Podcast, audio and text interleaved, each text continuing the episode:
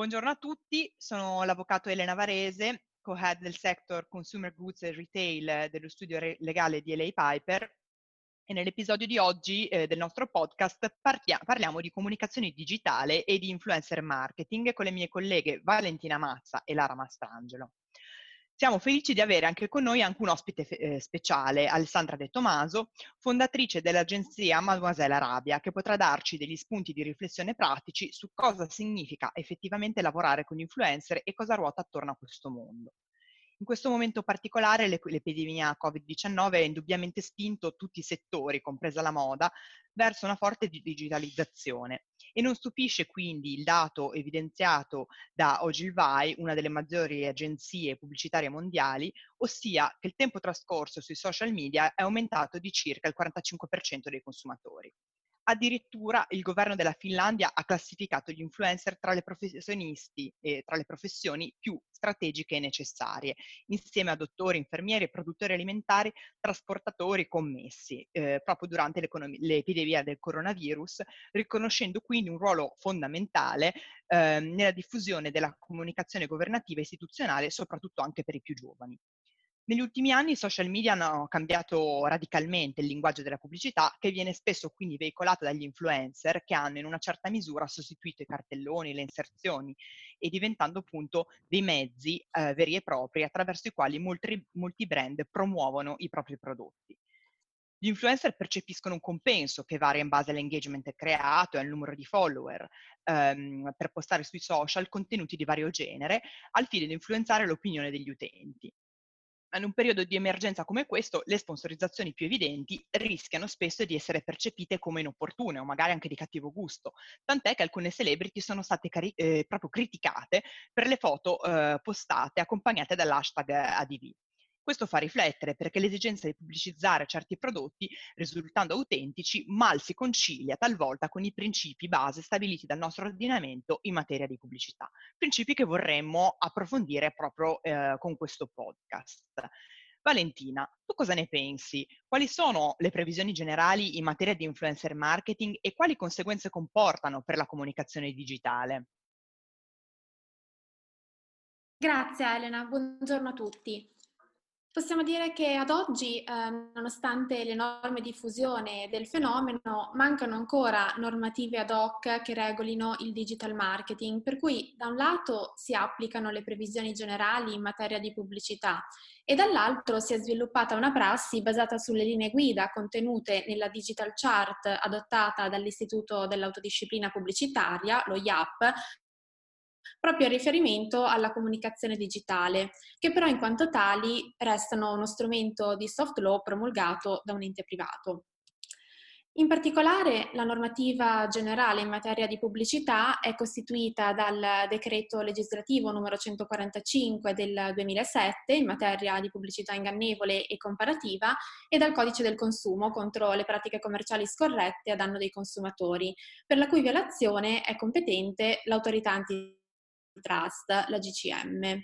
In entrambi i casi viene sancito il principio per cui la pubblicità deve essere veritiera, chiara, corretta e trasparente, cioè immediatamente riconoscibile come tale. È quindi vietata ogni forma di pubblicità occulta, tale da non mettere immediatamente il consumatore in condizione di comprendere che i contenuti in questione sono frutto di un rapporto commerciale tra l'influencer e il brand sponsorizzato. Lo stesso principio è ribadito anche all'articolo 7 del Codice di autodisciplina pubblicitaria, che prevede che il fine promozionale del messaggio pubblicato debba essere reso noto all'utente con mezzi idonei. L'anno scorso è inoltre confluito nel Codice di autodisciplina anche il regolamento Digital Chart, che detta i criteri per la riconoscibilità dei messaggi pubblicitari nel mondo digitale.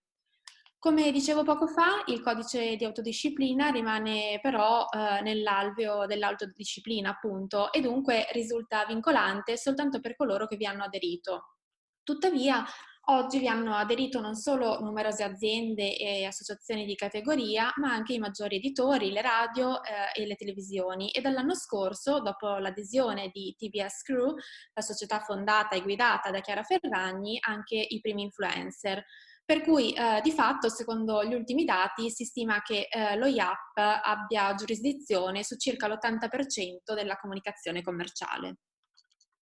Si tratta di un dato abbastanza impressionante Um, finora appunto abbiamo parlato di indicazioni eh, precise fornite dalla digital chart, um, ma cosa deve fare in concreto un influencer per adempiere? Uh, Lara, avresti appunto dei consigli pratici da offrire? Ciao Elena, buongiorno a tutti. Sì, esatto, la Digital Chart diciamo, è divenuta eh, davvero un punto di riferimento per gli operatori del settore digitale e soprattutto per chi si occupa di influencer marketing.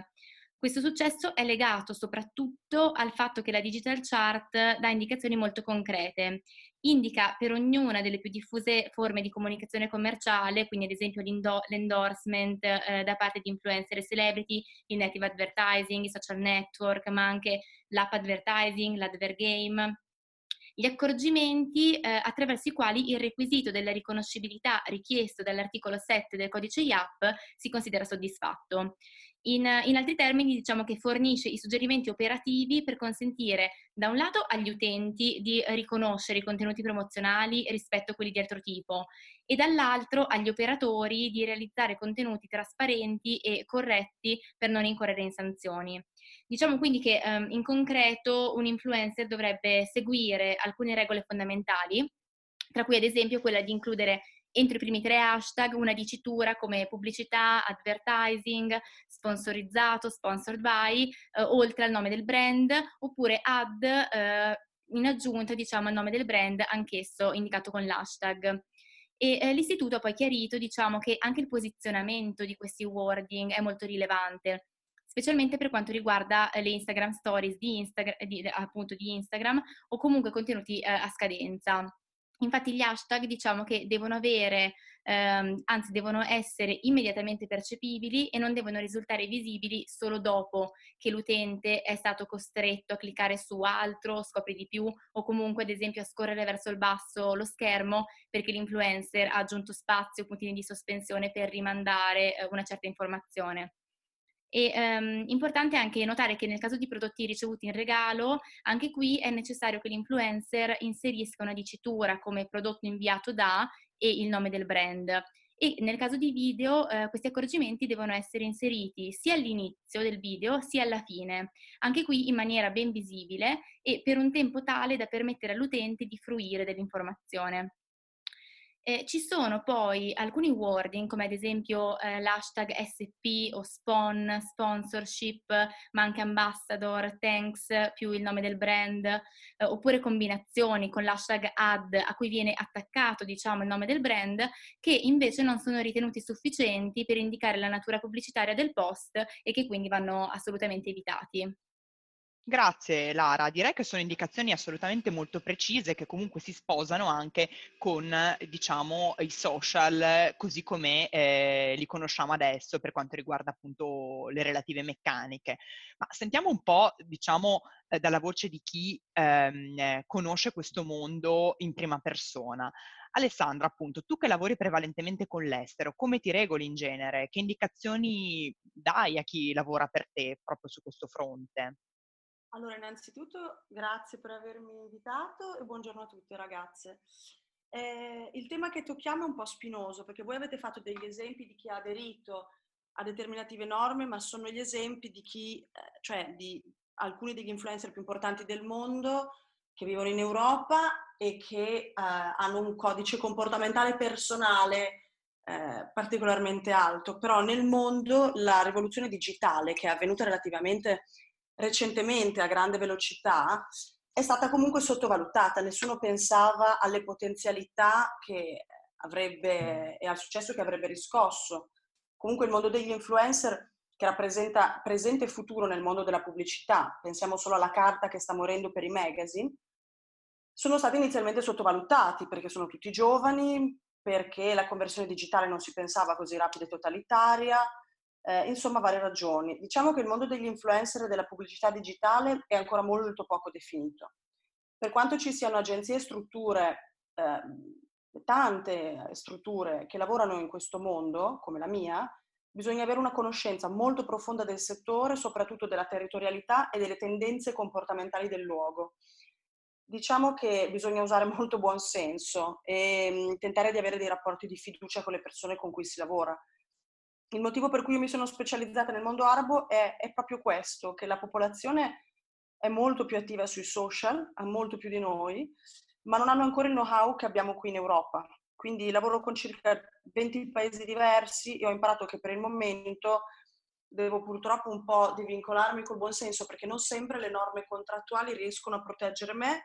o in altri casi a proteggere gli influencer. Um, ci sarebbe molto da fare. Agenzie digitali, le stesse piattaforme dei social soprattutto, e la legislatura dovrebbero lavorare in maniera più stretta per creare regolamentazioni chiare e internazionali. E, ehm, il problema è che un tempo lo spot pubblicitario finiva in tv, su un cartellone, su una rivista, canali quindi non personali, cioè ben regolamentati, e invece i social ora sono canali personali e per questo funzionano anche così bene. Sono veloci, immediati, le persone scelgono chi seguire,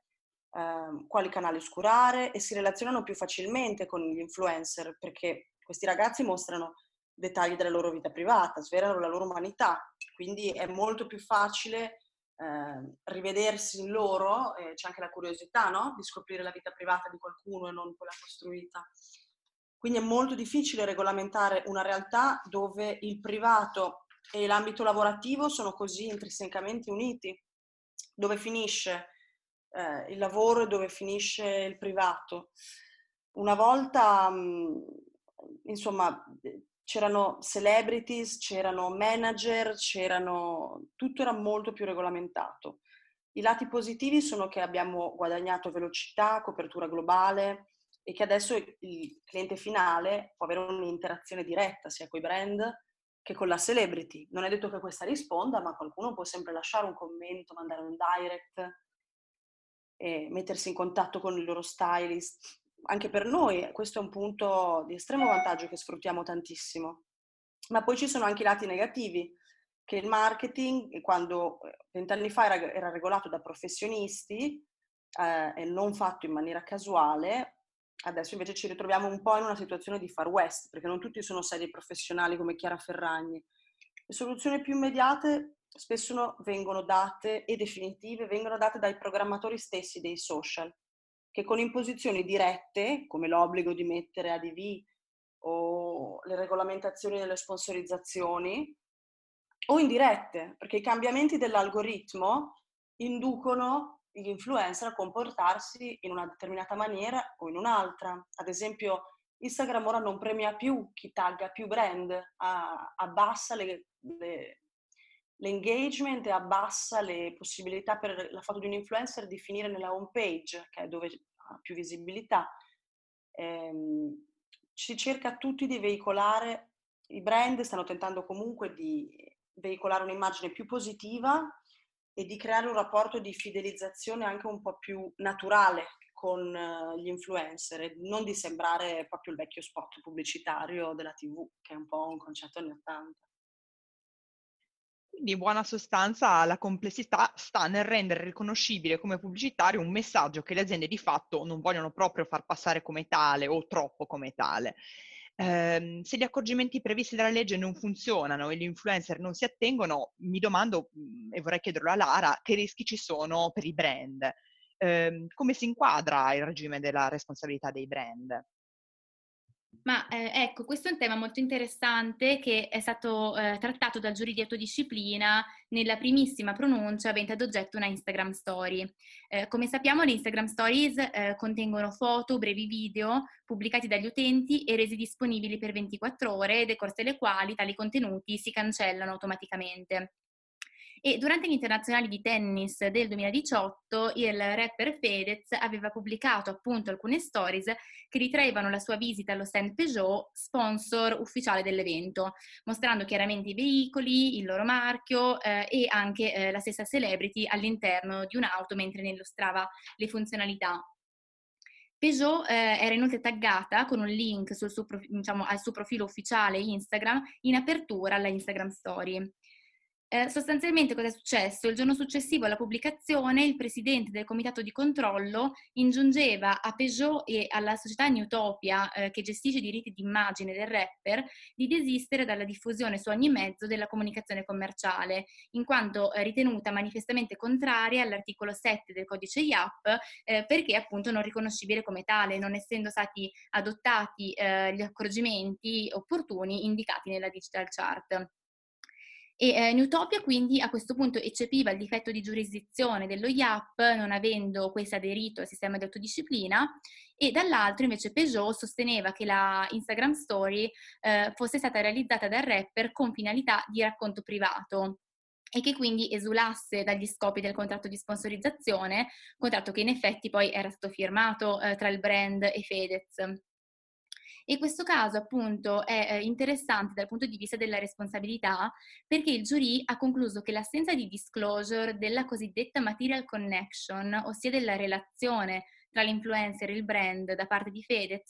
fosse imputabile esclusivamente a Peugeot a titolo di, di, a titolo di responsabilità sia per fatto proprio, sia per fatto dell'ausiliario, ai sensi dell'articolo 2049. E quindi in primo luogo il giurì ha concluso che la pubblicazione delle stories costituiva adempimento di una specifica obbligazione contrattuale, anche alla luce del fatto che il video era stato girato all'interno dello stand e con la collaborazione del personale Peugeot. E quindi diciamo Peugeot aveva partecipato direttamente alla realizzazione del post. Ma la cosa più interessante, eh, come dicevo, è che Peugeot è stata ritenuta responsabile anche indirettamente per il fatto dell'ausiliario con motivazioni che sono applicabili in linea di principio a tutte le comunicazioni fatte dagli influencer. In questi rapporti eh, è fondamentale valutare la coesistenza di due elementi necessari affinché il brand possa essere ritenuto responsabile indirettamente. Il primo eh, è l'esistenza di un rapporto suscettibile di assoggettare il testimonial o l'influencer al potere di direzione e sorveglianza del brand mentre il secondo è che questo rapporto tra i due soggetti abbia operato come occasione necessaria dell'evento dannoso, cioè eh, in questo caso della creazione del messaggio pubblicitario. E ehm, quindi diciamo, luce, diciamo, nel caso Peugeot mh, l'esistenza di una relazione significativa tra l'inserzionista eh, e l'artista è incontestata, dal momento che le stesse parti avevano riconosciuto eh, l'esistenza diciamo, del contratto di sponsorizzazione e l'esame delle circostanze di fatto ha poi permesso di ritenere sussistente anche il secondo requisito. La Instagram Story infatti era stata realizzata in occasione della visita di Fedez agli internazionali di tennis, visita che eh, era contrattualmente prevista e pertanto di fatto è stata l'occasione per eseguire l'obbligazione di cui al contratto. E diciamo quindi alla luce di, di, di quello che, mh, mm, ho detto finora eh, è importante sottolineare che i brand devono eh, diciamo mh, mm, considerare, tenere in considerazione che possono essere ritenuti responsabili anche di quanto pubblicato da un influencer spontaneamente e che quindi è fondamentale da questo punto di vista monitorare che gli influencer rispettino le norme relative alla trasparenza e alla riconoscibilità della pubblicità un arduo compito, direi, anche perché comunque il regime dell'articolo 2049 del codice civile è piuttosto stringente. In buona sostanza, quindi, a certe condizioni abbiamo visto che i brand sono responsabili eh, per quello eh, che fanno gli influencer con cui hanno stipulato contratti di collaborazione. Um, Valentina, sulla base della tua esperienza, come possono essere limitate queste responsabilità? Um, quali sono i rischi? Ehm, esistono delle clausole contrattuali che è opportuno inserire nei contratti appunto tra i brand e gli influencer o tra diciamo le agenzie e gli influencer eh, che riflettano diciamo i desiderata dei brand? Sì, eh, anche in questo caso purtroppo non ci sono delle eh, chiare e precise indicazioni a livello normativo, per cui uh, partirei da due casi concreti, questa volta decisi dalla GCM, da cui è possibile desumere le misure ritenute idonee ad evitare la responsabilità uh, del brand in quanto coincidenti con gli impegni presentati dagli inserzionisti e ritenuti sufficienti dall'autorità per archiviare eh, la procedura. Mi riferisco cioè al caso AF all'Italia, avente ad oggetto le t-shirt con il logo della compagnia aerea riprodotto da Alberta Ferretti e indossate da numerose influencer, e al caso Barilla per i contenuti postati da un influencer relativi ai prodotti pandistelle. Non essendo infatti eh, stati adottati gli accorgimenti suggeriti dalla Digital Chart né altri strumenti volti a rendere evidente la natura pubblicitaria di tali contenuti, la GCM ha avviato un'istruttoria per verificare se eh, i contenuti in questione fossero frutto di una sponsorizzazione o meno. Come diceva poco fa Lara, i brand sono soggetti ad un regime di responsabilità molto stringente perché sia lo IAP sia la GCM ritengono l'inserzionista responsabile anche quando il contenuto sia stato pubblicato spontaneamente dall'influencer, se l'inserzionista non è in grado di dimostrare di aver adottato strumenti di monitoraggio, di deterrenza e sanzionatori volti a prevenire la violazione delle norme pubblicitarie eh, da parte dell'influencer. Nei casi Alitalia e Barilla, i brand hanno quindi dichiarato di essere disponibili ad implementare tutta una serie di misure al fine di evitare forme di pubblicità occulta e assicurarsi la collaborazione degli influencer, delle loro agenzie e dei partner con cui collaborano. Tali impegni includono l'adozione di linee guida contenenti le regole di condotta degli influencer da legare ai contratti stipulati con questi ultimi, l'inserimento di clausole analoghe che vincolino i propri partner nei contratti per operazioni di co-branding, come ad esempio quella tra l'Italia e Alberta Ferretti, l'invio di una circolare di sensibilizzazione agli influencer coinvolti e la previsione di sanzioni in caso di mancato rispetto della normativa pubblicitaria, come eh, possono essere la risoluzione del contratto, la riduzione del corrispettivo eh, dell'influencer e l'obbligo eh, per l'influencer di pagare una penale. Tali misure sono state considerate sufficienti dalla GCM per garantire la disclosure della natura pubblicitaria dei contenuti pubblicati e quindi in concreto per non incorrere in sanzioni per la violazione del principio di trasparenza pubblicitaria, quello che consigliamo agli inserzionisti è di inserire nei propri contratti clausole analoghe in quanto soltanto in questo modo, cioè dimostrando di aver adottato tutti gli accorgimenti necessari per monitorare le condotte dell'influencer e eh, porvi rimedio in caso di inadempimento, l'inserzionista potrà sottrarsi al rigoroso regime di responsabilità previsto dall'articolo 2049 del Codice Civile. Grazie, eh, molto, molto interessante. Eh, mi interessa a questo punto il punto di vista di Alessandra. Eh, Alessandra, appunto, eh, come potrai confermarci, ormai il mondo dell'influencer marketing è molto strutturato e tra i soggetti principali ci sono le agenzie. Quali sono i maggiori scogli che ti trovi ad affrontare nel quotidiano o le questioni più spinose, diciamo, dal punto di vista legale, eh, nella tua prospettiva, ovviamente? Guarda, il mondo del marketing digitale, eh, come dicevo prima, è molto strutturato a livello di agenzie, di manager e quantità di persone che ci lavorano, ma nel dettaglio, specialmente a livello contrattuale, ci sono ancora lacune enormi. I problemi che si riscontrano sono tanti, però uno dei maggiori con cui mi riscontro io personalmente è la territorialità, cioè se un brand internazionale ha varie sedi, io sono in Italia e l'influencer che io gestisco è in un paese, ad esempio in Libano, Uh, io ho sempre problemi perché io sono considerata um, italiana e quindi dovrei relazionarmi con la filiale italiana, ma la filiale italiana non si sente, non ha il permesso dall'alto di poter relazionarsi con un influencer estero, anche se magari l'influencer estero sta venendo in Italia per un evento, una fashion week. Dall'altra parte, se io mi relaziono con l'ufficio arabo, l'ufficio, l'influencer poi può attaccarsi al cavillo nel, nel, suo contratto che io avevo una territorialità solo per determinati territori, essendo arrivata da un ufficio di un'altra sede, eh, la mia parcella potrebbe essere non valida. Oppure io trovo il contatto dalla sede italiana e poi la sede locale tenta di bypassare il manager per fare un contratto diretto per risparmiare la percentuale di agenzia con l'influencer stesso. Il problema più grosso che riscontriamo è infatti che il cliente finale o l'influencer stesso prendano accordi direttamente bypassando il manager. Purtroppo intanto bisogna scoprirle queste cose, quindi vuol dire che il lavoro deve essere portato a termine, ci devono essere delle prove eh, di pagamenti. Chiaramente i costi di una causa per un lavoro solo non hanno senso, quindi è praticamente, a meno che non sia un cliente veramente grande, eh,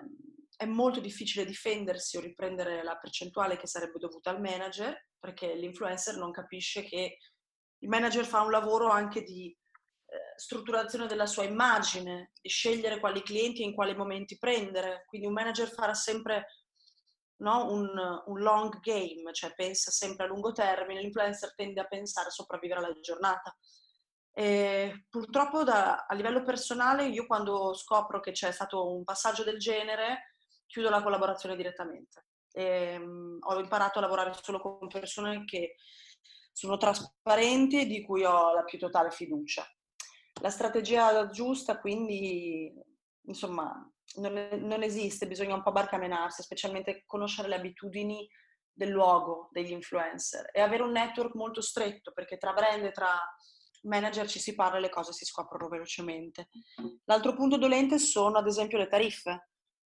Non c'è una regolamentazione di quanto si può chiedere, troppo poco, tanto e l'influencer dovrebbe avere un tariffario unico o soggetto a dei parametri di cambiamento. E invece spesso l'influencer a seconda dell'opinione che si fa del brand spara altissimo, spara bassissimo. Diciamo che solo i veri professionisti, e in realtà sono molto pochi, ho gestiti da agenzie molto brave, che anche quelle sono molto poche, ehm, alla fine tante volte risultano volubili e non seri perché insomma sembra tutta una contrattazione più da mercato che da agenzia. Ehm, quindi secondo me mancano, oltre che delle legislazioni, anche un po' dei parametri, delle caselle, dei prezzi, delle percentuali, insomma va tutto molto spanometricamente, tutto un lavoro di contatti, tutto un lavoro di...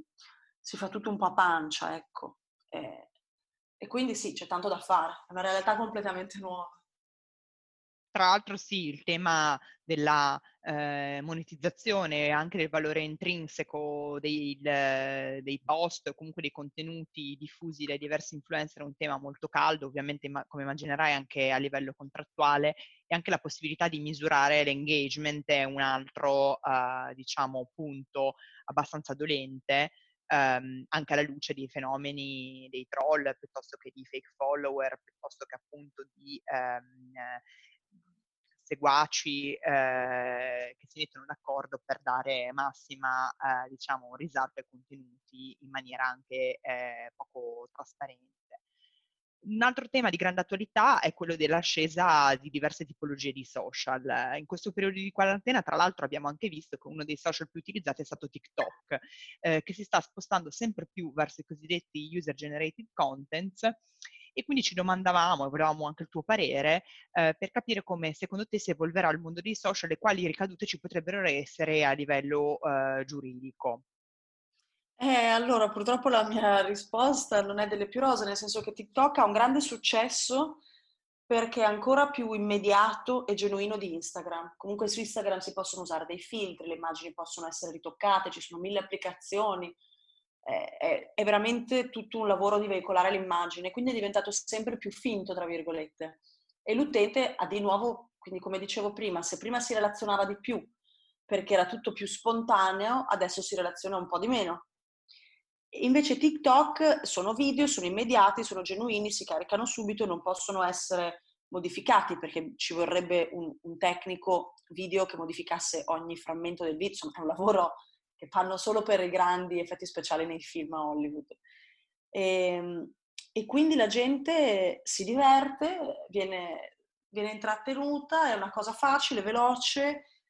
e, e, sta avendo un riscontro pazzesco. Le file dei TikTokers adesso sono circa tre volte più alte quelle degli Instagrammer, nonostante lato positivo o negativo a seconda dei punti di vista, il pubblico di TikTok, l'average, la maggior parte, è molto più basso di quello di, di Instagram è ancora più basso di quello di Facebook. Diciamo che più il contenuto è, è meno di... Cioè non veicola un messaggio, ma è semplicemente così eh, divertente, uno sketch divertente, è chiaro che l'engagement con una persona più adulta risulta minore. E per voi sarà molto più difficile perché come si fa a, a districare da lì eh, se un ragazzo sta mangiando il pan di stelle perché è buono o perché è stato pagato. Non c'è scritto, non si sa, non... questo sarà veramente, veramente spinoso. Quindi, come dicevo, secondo me le regolamentazioni dovrebbero essere un po' per i brand e un po' per la piattaforma, perché tentare di regolamentare ancora maggiormente questi ragazzi sempre più giovani e chiedergli di fare anche delle proibizioni nelle loro scelte personali è molto molto difficile. Quindi auguri ragazze. Quindi diciamo che eh, l'idea è quella di ehm, che ciascun social, anche tenendo in considerazione le peculiarità del proprio funzionamento e anche il tipo di eh, bacino di influencer da un lato e di utenti dall'altro, suggerisca anche delle modalità eh, fruibili e chiare eh, per fare questo appunto eh, disclosure. Um, io volevo ringraziarvi, grazie Valentina e grazie Lara per questo approfondimento e grazie soprattutto alla nostra ospite Alessandra per aver accettato il nostro invito. Um, abbiamo imparato diverse cose, abbiamo imparato che alcuni hashtag consentono una corretta disclosure dei contenuti pubblicitari, mentre altri invece eh, sono ambigui. Eh, per riassumere, eh, bisogna evitare tutto quello che viene nascosto, la, eh, scusate, tutto quello che viene eh, nascosto dal read more, dal vedi di più. Um, ci sono diciture che non sono sufficienti, tipo spawn, sponsorship, collab, partner, thanks con il nome del brand. Anche tutto questo, diciamo, è una dicitura che viene eh, considerata come ambigua taggare i brand che sponsorizzano i contenuti non è ovviamente sufficiente. L'insegnamento che ci portiamo dietro è quello che bisogna cercare di scrivere contratti quanto più possibile flessibili, ma anche chiari, dove le reciproche obbligazioni e contenuti richiesti soprattutto agli influencer siano previsti nel dettaglio. Ovviamente anche fondamentale inserire nei contratti dei meccanismi di approvazione, monitoraggio e segnalazione dei contenuti da parte del brand proprio per evitare questo regime di responsabilità molto stringente che quantomeno appunto il nostro ordinamento prevede. Abbiamo visto che la previsione di penali, clausole risolutive espresse in caso di mancato rispetto degli obblighi di trasparenza e pubblicazione di contenuti leciti da parte degli influencer è sicuramente una strada, una strada ritenuta appropriata dalle autorità, in particolare dalla GCM, rimangono comunque importantissimi temi ancora da esplorare come eh, accennavamo anche prima, eh, i meccanismi per la misurazione appunto del successo dei post, meccanismi che sta, si stanno anche evolvendo con l'evolversi della comunicazione digitale, come anche accennava Alessandra, anche con diciamo, il cambiamento di quelli che sono eh, i, eh, gli indicatori di visibilità e, ehm, in alcuni post, per esempio su Instagram. Altro tema scottante, come può essere disciplinato il fenomeno dei fake follower e infine come potranno essere adattate le regole che abbiamo esposto finora ai social media più recenti eh, e di nuova generazione. Um, per oggi è tutto, uh, speriamo che il nostro approfondimento sia stato utile e vi invitiamo ovviamente a seguire i nostri prossimi podcast su uh, diritto al digitale.